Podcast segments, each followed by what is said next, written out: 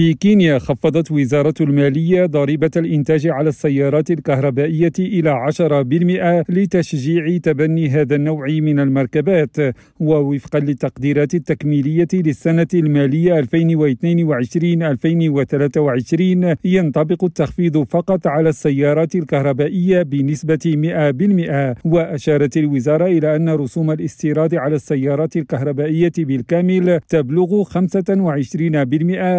مقابل 35% مفروضة على فئات أخرى من السيارات. وأضافت الوزارة أن المركبات الآلية المجمعة محليا معفاة من ضريبة الإنتاج كما أن استيراد الأطقم الجاهزة للتركيب معفى من الرسوم الجمركية. حكيم ناظر راديو نيروبي.